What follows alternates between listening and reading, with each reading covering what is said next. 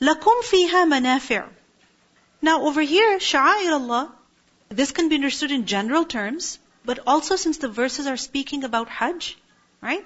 We understand sha'a'ir Allah to be related to the rituals of Hajj.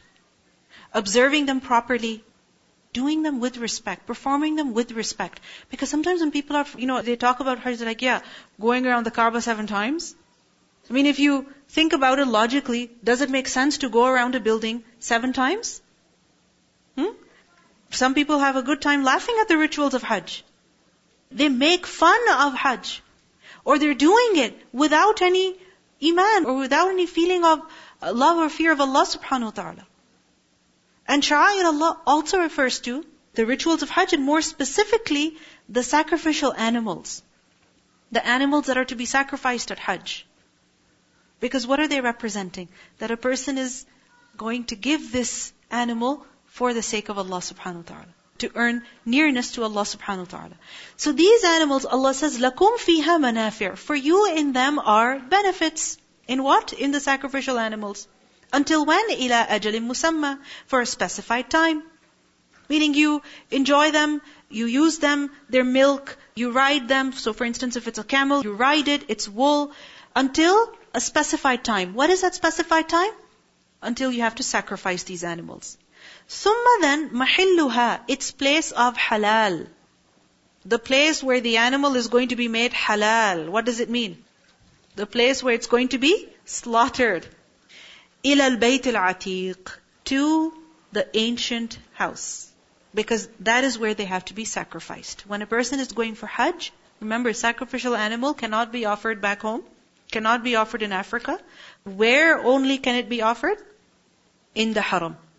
ثم محلها إلى البيت العتيق ولكل أمة and for every nation for every community starting from the ummah of Adam alayhi salam from the very beginning the ummah of Adam alayhi salam of Nuh alayhi salam Ibrahim alayhi salam جعلنا we made mansakan a ritual Which ritual? Of sacrifice. Remember, mansak is from nusuk, noon, seen, kaf. Nusuk is a ritual, but particularly it refers to the ritual of sacrificing animals for the sake of Allah subhanahu wa ta'ala. Inna salati wa nusuki. My prayer and my sacrifice. So every nation was commanded to offer sacrifice. For who? For Allah's sake. لِيَذْكُرُوا So that they mention, Ismallahi, the name of Allah, ala over ma that which razaqahum He has provided them, min bahimatil an'am from the grazing livestock which are four-legged. Meaning each nation was commanded that when you slaughter these animals, even for food, then what do you have to do? You have to mention the name of Allah. You must do that. Meaning, slaughtering animals, even for the purpose of consumption, right? It is not just an action. What is it? It is an act of worship. It's a ritual from the very beginning. And this is the reason why, if an animal is slaughtered for other than Allah, or for no one, can we eat it? Can we eat it? No.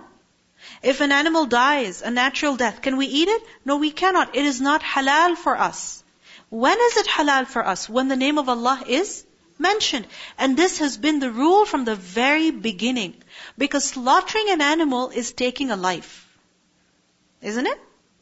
I mean, that creature, you see how well they bond, right? For example, a goat even, it's so easy to get, you know, to feel connected with the goat over the course of one or two weeks. Ask those kids who, uh, who uh, at Eid time, they've spent time with these animals. When it comes time to slaughter these animals, the children are crying. They go away and they hide. And they say they don't want those animals to be slaughtered. Because there's some attachment that you develop with those creatures, right? So taking their life, shedding blood, this is not justified just for the purpose of eating. You understand what I mean? How can you cause pain to something just so that you can eat it? This seems cruel. So how is it that this is made permissible to us? Because we are taking a life that Allah has made in Allah's name. This is permissible for us. Why? Because we are doing it in the name of Allah for the sake of Allah subhanahu wa ta'ala. And this has been the case from the very beginning. Every nation was commanded that when you slaughter an animal from the bahimatul an'am, how should that be? لِيَذْكُرُ اسْمَ اللَّهِ Mention Allah's name over it. You remember Adam a.s., his two sons, إِذْ قَرَّبَ قُرْبَانًا Even they offered sacrifice. And one of them offered an animal. Correct? Then we see Ibrahim a.s. He also sacrificed an animal. Right? So, لِكُلِّ أُمَّةٍ جَعَلْنَا مَنْسَكًا لِيَذْكُرُوا اسْمَ اللَّهِ عَلَى مَا رَزَقَهُم مِّن بَهِيمَةِ الْأَنْعَامِ فَإِلَهُكُمْ So your God, meaning of all of you, is ilahun wahid, one God.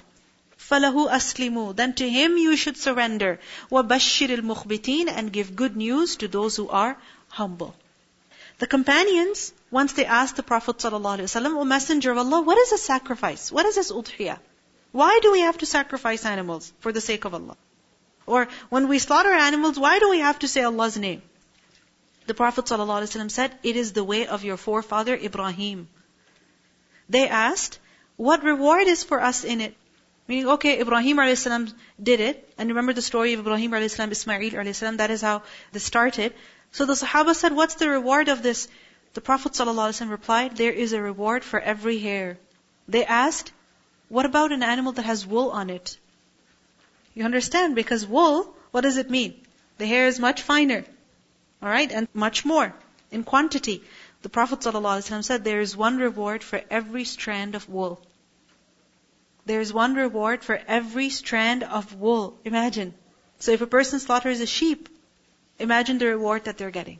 Even though they're doing it so that they can eat that sheep. Right? But they're doing it with Allah's permission, with Allah's name. It's an act of submission to Allah. And this is why you see, فَإِلَهُكُمْ إِلَهُ وَاحِدْ فَلَهُ أَسْلِمُوا Sacrifice should be for Allah subhanahu wa ta'ala only. فَصَلِّ لِرَبِّكَ وَانْحَرْ Right? Pray to your Lord and slaughter for His sake only. But remember that sacrifice is not just a ritual. What does it teach? Humility. It teaches submissiveness. It's a demonstration of total submission to Allah subhanahu wa ta'ala. And we have discussed this earlier. An animal, when the name of Allah is mentioned, how it surrenders. Right? And you take Allah's name and the animal is surrendering. The animal is submitting. When Allah is mentioned, what should we do? Stand arrogant or surrender? Surrender. Submit. So sacrifice, what lesson does it give us? What does it teach? Humility submissiveness.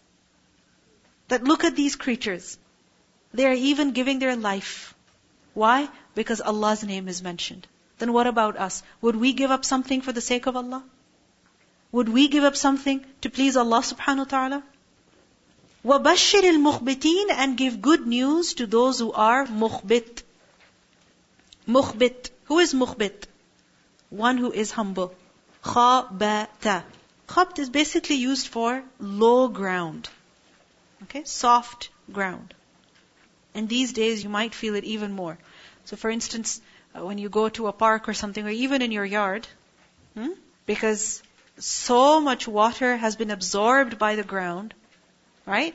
How wet is it? It's really wet. Is it soft? Too soft.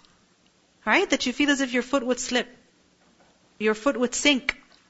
This is khabata, low, soft ground. That when you step on it, it will lower itself. It will not stand firm and dry and tough, arrogant. No, it will humble itself.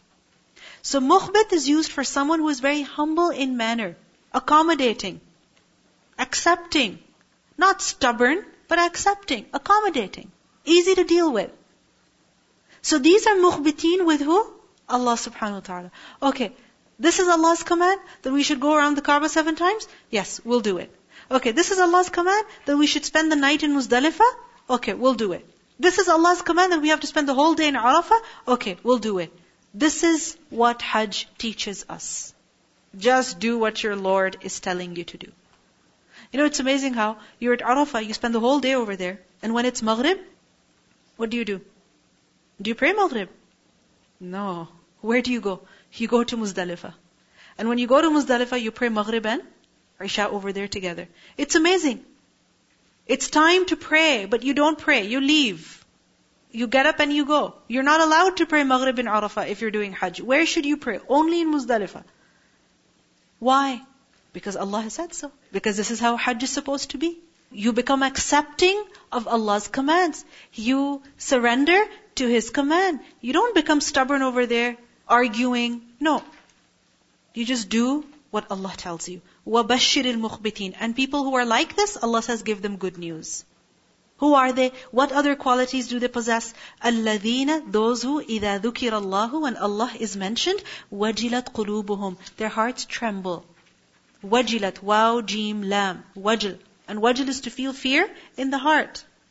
When Allah is mentioned, their heart moves. Why does it move? Why does it move? Due to fear, okay, why else? Okay, let me give you an example. If you're sleeping, knocked out completely, knocked out, and your phone rings or a message or something like that comes on your phone, would you move? Would you move? Why? Why won't you move? Because you're knocked out. You have no idea what's going on. You're sleeping. But if you're awake, alright, and you're just sitting on your bed, and the phone is in the other room, not on silent, alright? You can hear every buzz. And then you hear a buzz, what will happen? Will you get up and move? Why will you move? Why will you move? Because you heard your phone ringing, right? And why does it matter to you?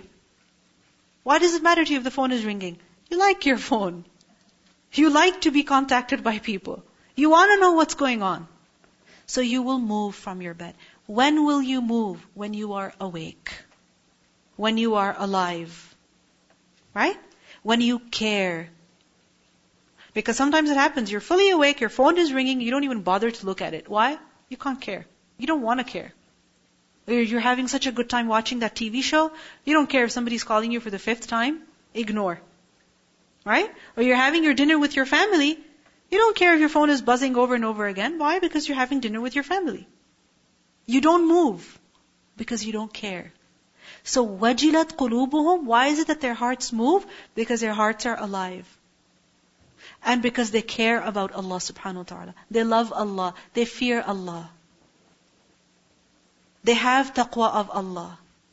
They want to be close to Allah. When Allah is mentioned, they're not unmoved. Rather, they are moved.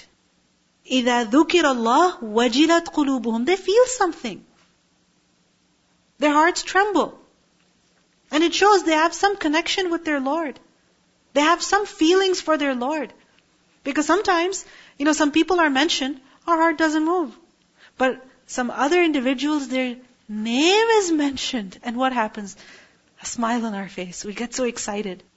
Just because of the mention of their name. Because one individual, we don't care about them. The other individual, we love. So, wajilat qulubuhum. Their hearts tremble with fear. They know, they recognize their creator. They realize who Allah subhanahu wa ta'ala is. So when Allah is mentioned, they do become afraid. وَالصَّابِرِينَ And those who are patient, عَلَى مَا أَصَابَهُمْ Over whatever reaches them. Notice ma. Anything. Whatever hits them, whatever strikes them, no matter what it is, they are patient over it. What hits us in life? What strikes us? You have no problems in life? A lot. Oh, okay, good. What kind of problems do we have in our lives? What hits us? Okay. When our car gets hit. Something, something that happens to everybody. Okay, sickness, but even that is not that common. I mean, it doesn't happen every day. I'm asking what every day. Okay. You ask your kid to do something? No.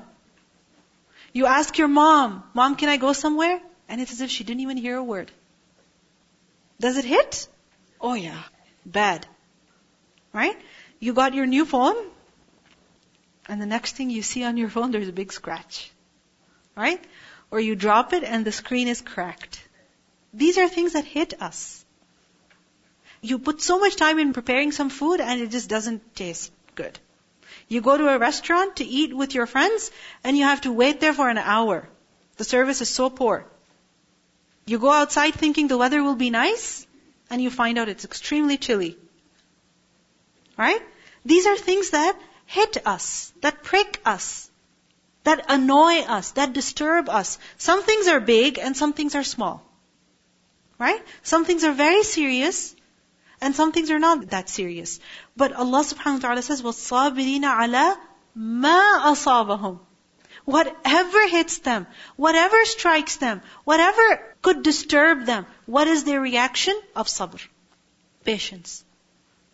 So when they get annoyed, they do sabr. They don't let that, you know, incident get to them. وَالصَّابِرِينَ عَلَى مَا أَصَابَهُمْ وَالْمُقِيمِ الصَّلَاةِ And those who establish the prayer. You know, sometimes we think sabr is for big, big problems. Sabr is also for little problems. It's also for little things. Hmm? That when we're in pain, what do we say? When we're annoyed, how do we react? When we feel like someone's not giving us due respect, how do we snap at them? Sabr is required over there also. Because if we're not patient over these little, little things, how can we be patient over big things? Seriously, think about it. How can we be patient over big things if we cannot be patient over little things? And the fact is that the one who tries to be patient, who tries to control himself, tries, you know, to swallow his words, then what will happen? Allah will grant him patience. Allah will make him sabir. It doesn't come easily. You have to try. The other day I read somewhere that uh, swallowing words has never caused me indigestion. That when you're so angry at somebody and you want to give it to them, but you keep those words to yourself and you just take a big gulp and you swallow it, it's not like your stomach's going to be upset. There will be no bad consequences. In fact, things will be pretty good between you and the other person whom you were about to go after. But you ignored them. Now, many times it happens that when there is a conflict that we have with someone, we want to speak out. Right? We want to show how we feel. But what is that going to do? What is that going to do? Is it going to solve the problem? No. Is it going to get the other person closer to you? No. You know, many times it happens between husbands and wives. A man and wife. That, for example, the wife is annoyed with something that the husband has done. And she doesn't, you know, swallow it. She says it. And what does he do? He ignores her. He moves away from her. And then she says, what's wrong with you? Why don't you communicate? Why don't you tell me? Why don't you hear me out? She thinks he's so dumb that he cannot even communicate with her properly. And that makes him withdraw even more. He ignores her even more, moves away from her even more. Where did it start from? Not swallowing words. Not doing sabr. So وَالصَّابِرِينَ عَلَى مَا أَصَابَهُمْ Do sabr. وَالْمُقِيمِ الصَّلَاةَ And those who establish the prayer. وَمِمَّا رَزَقْنَاهُمْ يُنْفِقُونَ And out of what we have provided them, they spend. These are humble. These people are humble. Now, if somebody were to ask you, are you humble? Do you consider yourself humble? You'd say, yeah, of course I'm humble. Well, this is a definition of humility. Let's check ourselves. When Allah is mentioned, what's the state of my heart? When I'm angry, when I'm hurt, am I patient? When it comes to prayer, do I establish it? When I have money, do I give of it? if this is not there, then the concept of humility is a little distorted.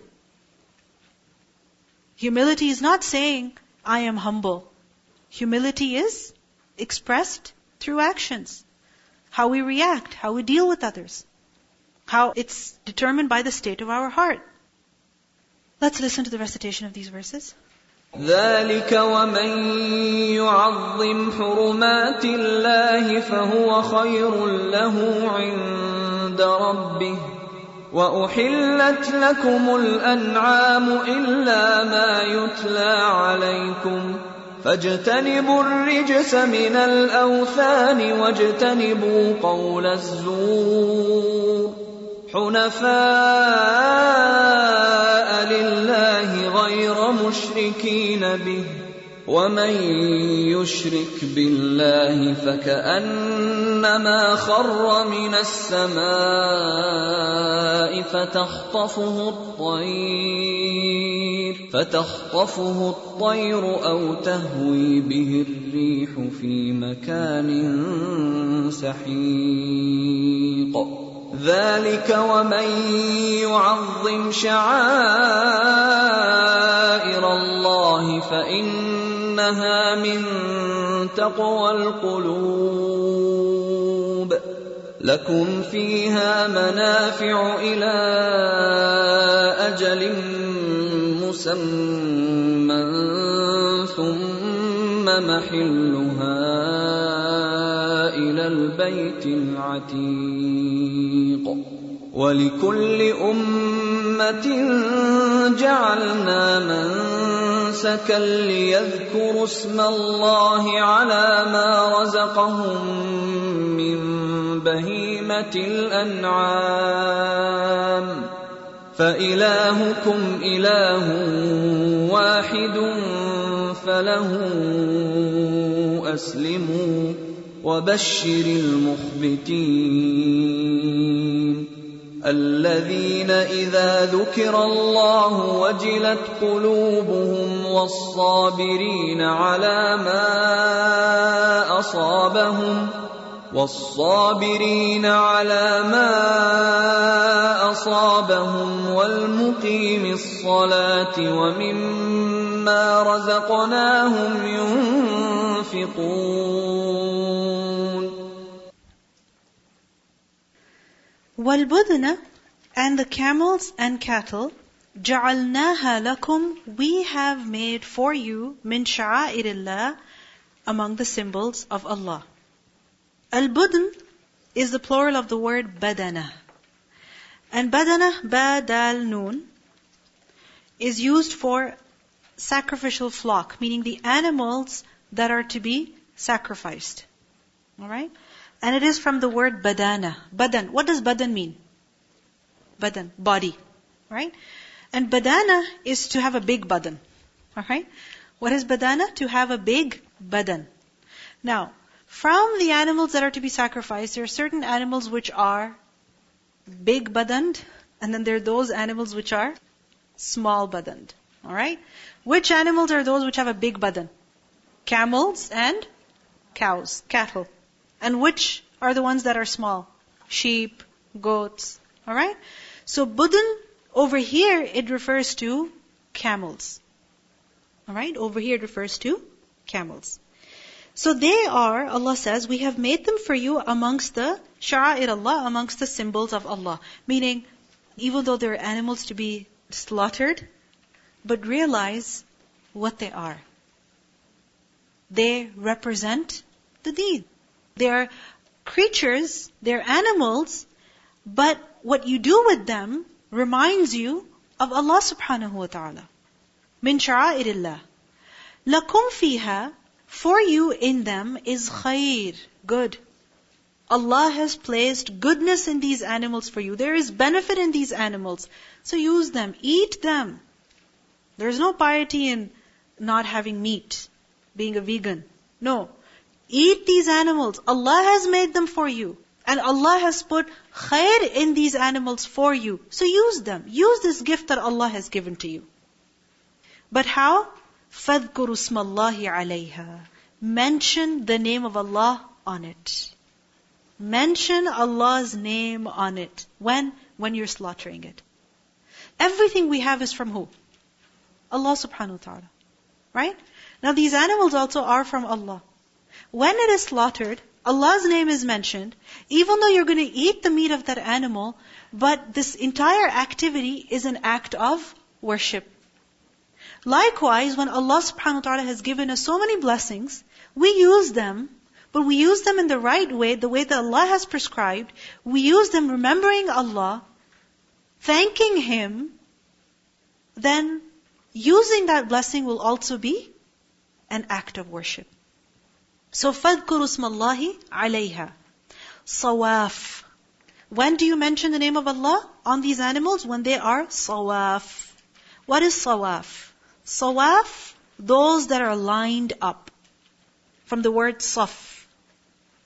Alright? It is said that the word sawaf is the plural of safa. One that is in a row. So sawaf, those that have formed rows, meaning those that are standing in rows. Why would these animals be made to stand in a row? A line has been formed so that they can be slaughtered, right? But remember that this word also applies to a camel whose front foot is tied up. Front foot is tied up. Why? So that it is standing on three legs. Why so? Why three legs?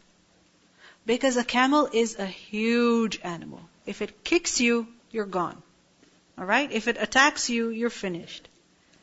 But at the same time, a camel may be slaughtered. Alright? Now, if a camel has to be slaughtered, have you ever seen an animal being slaughtered? Like, for example, a sheep or a goat? How is it slaughtered? You pick it up and you put it down on the ground. Right? And then cut the neck. But when it comes to a camel, you can't do that. How many people would you need? 50 people to hold the camel down? And even that, I mean, could cause many serious injuries to people. So then, how do you efficiently slaughter a camel? What's the way? That one foot is tied up so the camel doesn't have total balance. Alright? And then, the name of Allah is mentioned. فَذْكُرُ اسْمَ اللَّهِ عَلَيْهَا The name of Allah is mentioned. And then what is done? The neck is slit. It's cut. While the camel is standing. I know it sounds like cruel, but it's the most efficient way of slaughtering a camel. I'd show you a video, but I don't know if everybody can take it.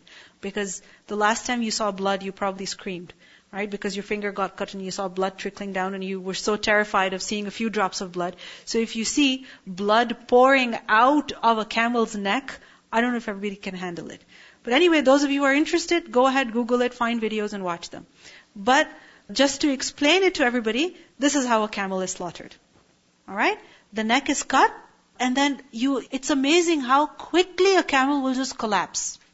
It takes a few seconds for the camel to collapse because it's as though, you know, a tap has been opened up and the blood is just pouring out in full force. Full force. It's just drained out of the body. And then the camel falls, it's crippled, and then obviously once it's dead, then it is cut up. So, فاذكروا اسم الله عليها صواف. Beautiful. Mention Allah's name on it. فَإِذَا وَجَبَتْ جُنُوبُهَا Then when junub, it's junub. Junub is a plural of janb. What is janb? Side. So when the side of the camel has wajabat. Wajabat, wajaba literally means to fall down. And from this wajib, because when something has fallen down, it has happened, it has come, now you have to deal with it. Now you have to do it. You cannot avoid it. So from this the word wajib. Obligatory. Right? But wajabat literally means to fall down. So when the sides have fallen, in other words, the animal has fallen down. And what does that mean?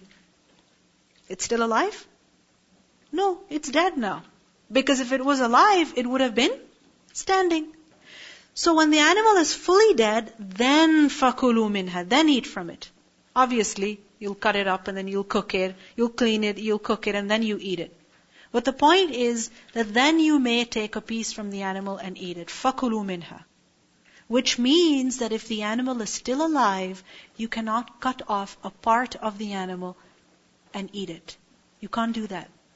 That would be considered maita. In a hadith we learned, the Prophet ﷺ said, whatever is cut from an animal while it is still alive is maita. It is dead flesh. You cannot eat it. It's haram.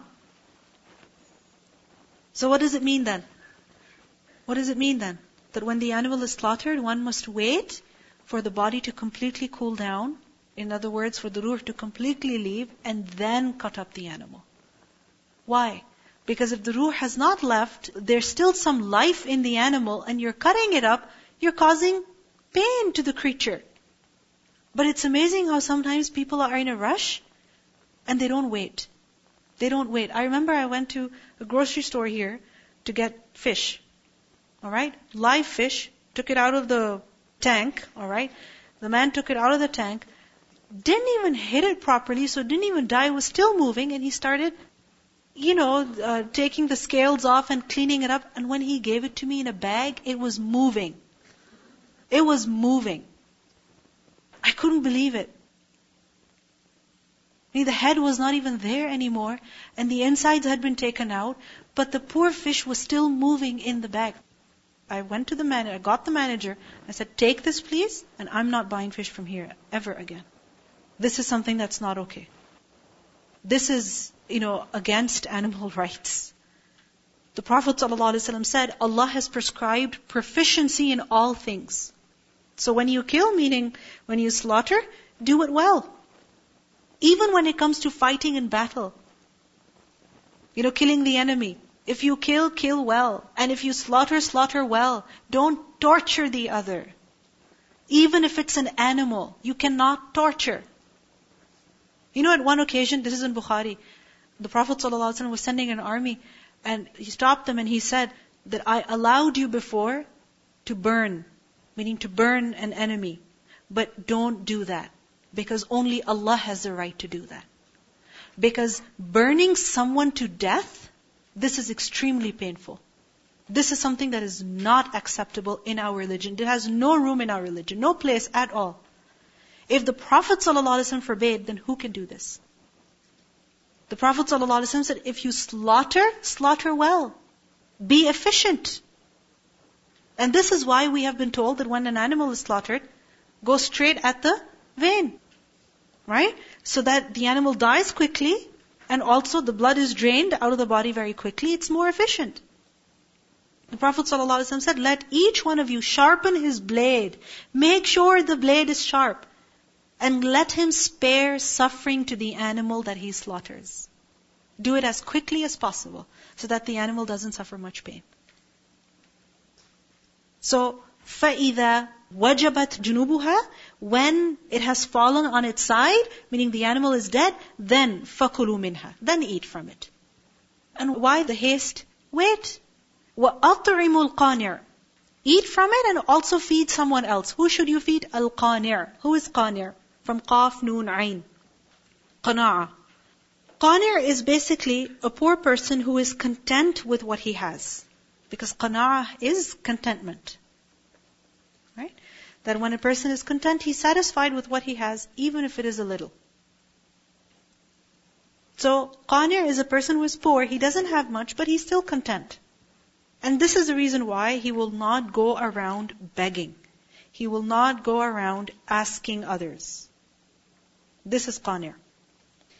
And al-mu'tar, mu'tar, ayn ra ra, is to address, to speak to someone in a very humble way. How? To speak to someone in a very humble way. That I'm so poor, I have nothing, I really need your help, so on and so forth. Like to present oneself as very miserable, pitiful state so that the other has pity on you and they help you. This is irtarra. So mu'tar is one who goes to people begging for food, alright, but obviously politely. Who is qani'? Who is qani'? The one who will not go ask. Who is mu'tar? The one who will go ask. So, what do we learn over here? Feed everybody. Those who ask and also those who do not ask. Go find people and give them. كَذَلِكَ سَخَّرْنَاهَا لَكُمْ Thus we have subjected these animals for you. Lakum for you, la'allakum tashkurun, so that you would be grateful. So show some gratitude. Think about how much meat we eat on a weekly basis. And how many different kinds of meat and different cuts of meat we enjoy. And we forget where this meat is coming from. Forget about meat, think about eggs. You know, the other day it hit me that an egg, how does it come? It's basically a chicken giving birth. Right? I mean, we think, oh, it's only an egg. Yeah, this egg, I think it's bad, just get rid of it. Yeah, I know the egg has been cooked, but it's okay, I don't want it, just throw it away. You know where that egg came from? The chicken had to go through so much pain to lay that egg, and here you are tossing it away, treating it as, as if it's nothing. Think about where it came from. The meat that we throw away, where did that come from? From an animal that gave its life so that you could eat. Allah has subjected these animals to us. Let's show some gratitude. لَعَلَّكُمْ تَشْكُرُونَ How do we show gratitude? By using what Allah subhanahu wa ta'ala has given us in the right way. By showing gratitude, using, saying words of shukr. After eating, saying some dua of shukr. Saying alhamdulillah at least. And then shukr also we show by sharing the blessing with others, right? So don't just be concerned about eating it yourself. Give to others also, whether they ask or they don't ask. لن ينال الله Lan never, yanala, it will reach. Allah, Allah, luhumuha, their meat. Wala and nor dima'uha, their blood. Whose meat and whose blood? The animal that you sacrifice. At Hajj, or when a person is at home, but at Eid time when they slaughter an animal, or otherwise throughout the year when an animal is slaughtered, Allah's name is mentioned. Does the meat reach Allah? Luhum is a plural of lahm. Lahm is meat. Dima is a plural of dam. Dam is blood. Does the blood reach Allah? No.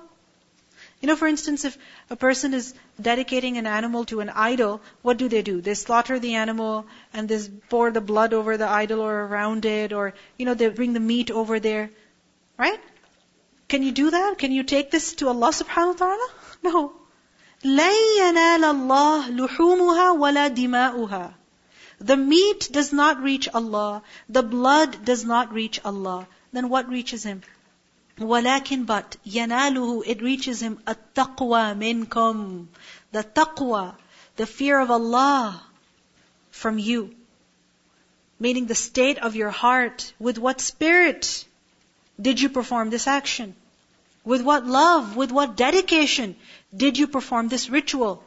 That state of heart, your piety, that is what Allah subhanahu wa ta'ala wants to see. So it doesn't matter how many liters of blood you've shed or how many animals you've slaughtered. That doesn't matter. What matters is with what state of heart did you do it? Because if we are having five animals slaughtered even, but we're showing off, or we're doing it with resentment, then that deed is not going to bring anything. لن ينال الله لحومها ولا دماؤها ولكن يناله التقوى منكم كذلك سخرها لكم Thus has Allah subjected these animals for you لتكبروا الله على ما هداكم So you may glorify Allah over what He has guided you وبشر المحسنين and give good news to those who do ihsan So what do we see over here? That first of all, let's be concerned about the state of our heart when we're performing any act of worship. Any act of worship, whether it's the recitation of the Quran, or it is giving money in the way of Allah, or it is a big action such as going for Hajj, or going for Umrah, any deed we're doing, let's think about the state of our heart. Wearing the hijab, anything we're doing, how are we doing it? Why are we doing it? How do I feel when I'm doing it? That is what Allah subhanahu wa ta'ala wants to see. You know, like in the hadith we learn, Allah doesn't look at your appearances nor your money. What does he look at? What does he look at? وَلَكِنْ يَنظُرُ إِلَىٰ قُلُوبِكُمْ وَأَعْمَالِكُمْ He looks at the state of your heart and your deeds. That is what matters. Allah has subjected these animals for you. Right? You use them only because Allah allowed you to. If Allah wanted, you could have never done this. So don't try to show it as a favor on Allah that you are obeying Him. Because sometimes when we're performing a good deed, it's as if we are doing a favor to Allah we're doing a favor to the deen. No, it's not a favor to Allah. It's a favor to us. لِتُكَبِّرُوا اللَّهَ عَلَى مَا هَدَاكُمْ And when you're doing this, do takbir of Allah. What is takbir? Saying Allahu Akbar. And in the days of Hajj, the talbiyah, right? Or when you're not at Hajj in the days of Dhul Hijjah, what do you say? Takbirat. Allahu Akbar, Allahu Akbar. La ilaha illallah, Allahu Akbar. Why do you say that? عَلَى مَا هَدَاكُمْ Because of the guidance that Allah has given you. وَبَشِّرِ الْمُحْسِنِينَ And give good news to those who do ihsan. What is ihsan? To do something in the best way, in the most beautiful way, in the correct way. So those who perform the rituals of Hajj in the best way, closest to Sunnah, in the best way possible, in the way that Allah subhanahu wa ta'ala has prescribed, Give good news to them that their efforts will be appreciated. So do ihsan in whatever we're doing, not to gain popularity, but to receive good news from Allah subhanahu wa ta'ala. Let's listen to the recitation of these verses. والبدن جعلناها لكم من شعائر الله لكم فيها خير فاذكروا اسم الله عليها صواف فإذا وجبت جنوبها فكلوا منها وأطعموا القانع والمعتر كذلك سخرناها لكم لعلكم تشكرون لن ينال الله لحومها ولا دماؤها ولكن يناله التقوى منكم كذلك سخرها لكم لتكبروا الله على ما هداكم وبشر المحسنين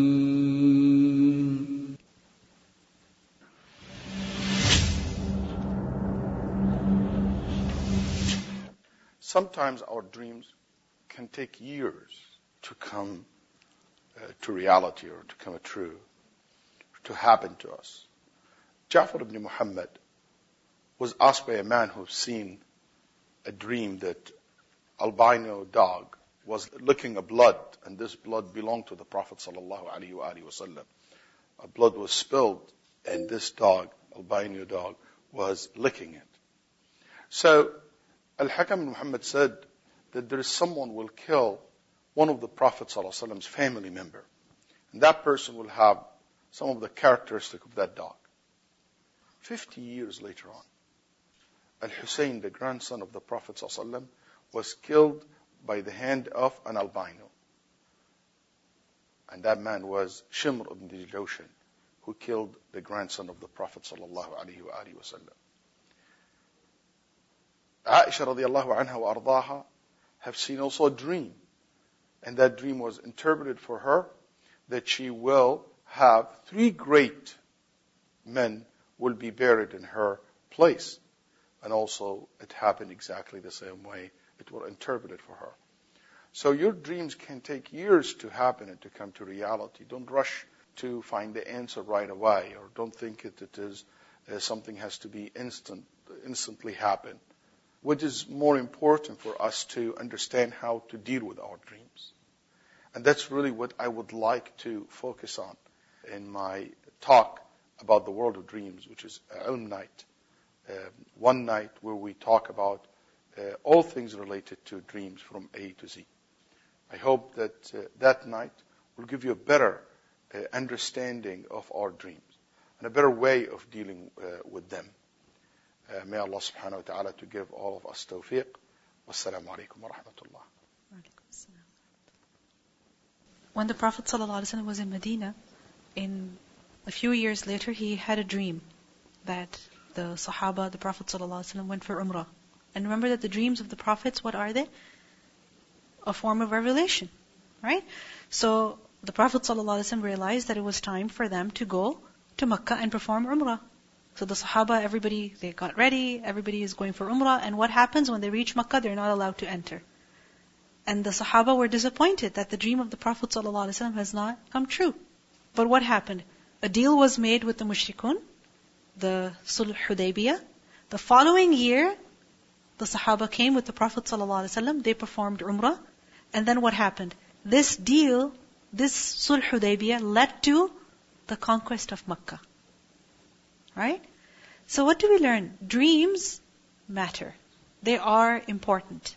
And remember that they are 40th or 40, I don't remember the exact fraction, but they are a fraction of wahi. Meaning, it is through dreams that Allah subhanahu wa ta'ala communicates with the servants also. Right? So sometimes we think dreams don't matter at all. We completely ignore the dreams that we have. And sometimes we dwell over every single dream that we have. Right? So, dreams are important. They play a role in our lives. I mean, as you see, Yusuf a.s. also, he had a dream. And it took a whole lifetime for that dream to become a reality. So it's important for us to understand our dreams. Because sometimes we go after other people, asking them to interpret. But can they interpret dreams for us? Not necessarily. And who are they to know that this is the right interpretation of your dream? The best person to interpret your dream is, you know who? You yourself. You yourself. And I hope after this class nobody will come to me asking me to interpret their dreams because I don't know how to interpret dreams. I really don't know. سبحانك اللهم وبحمدك نشهد أن لا إله إلا أنت نستغفرك ونتوب إليك السلام عليكم ورحمة الله وبركاته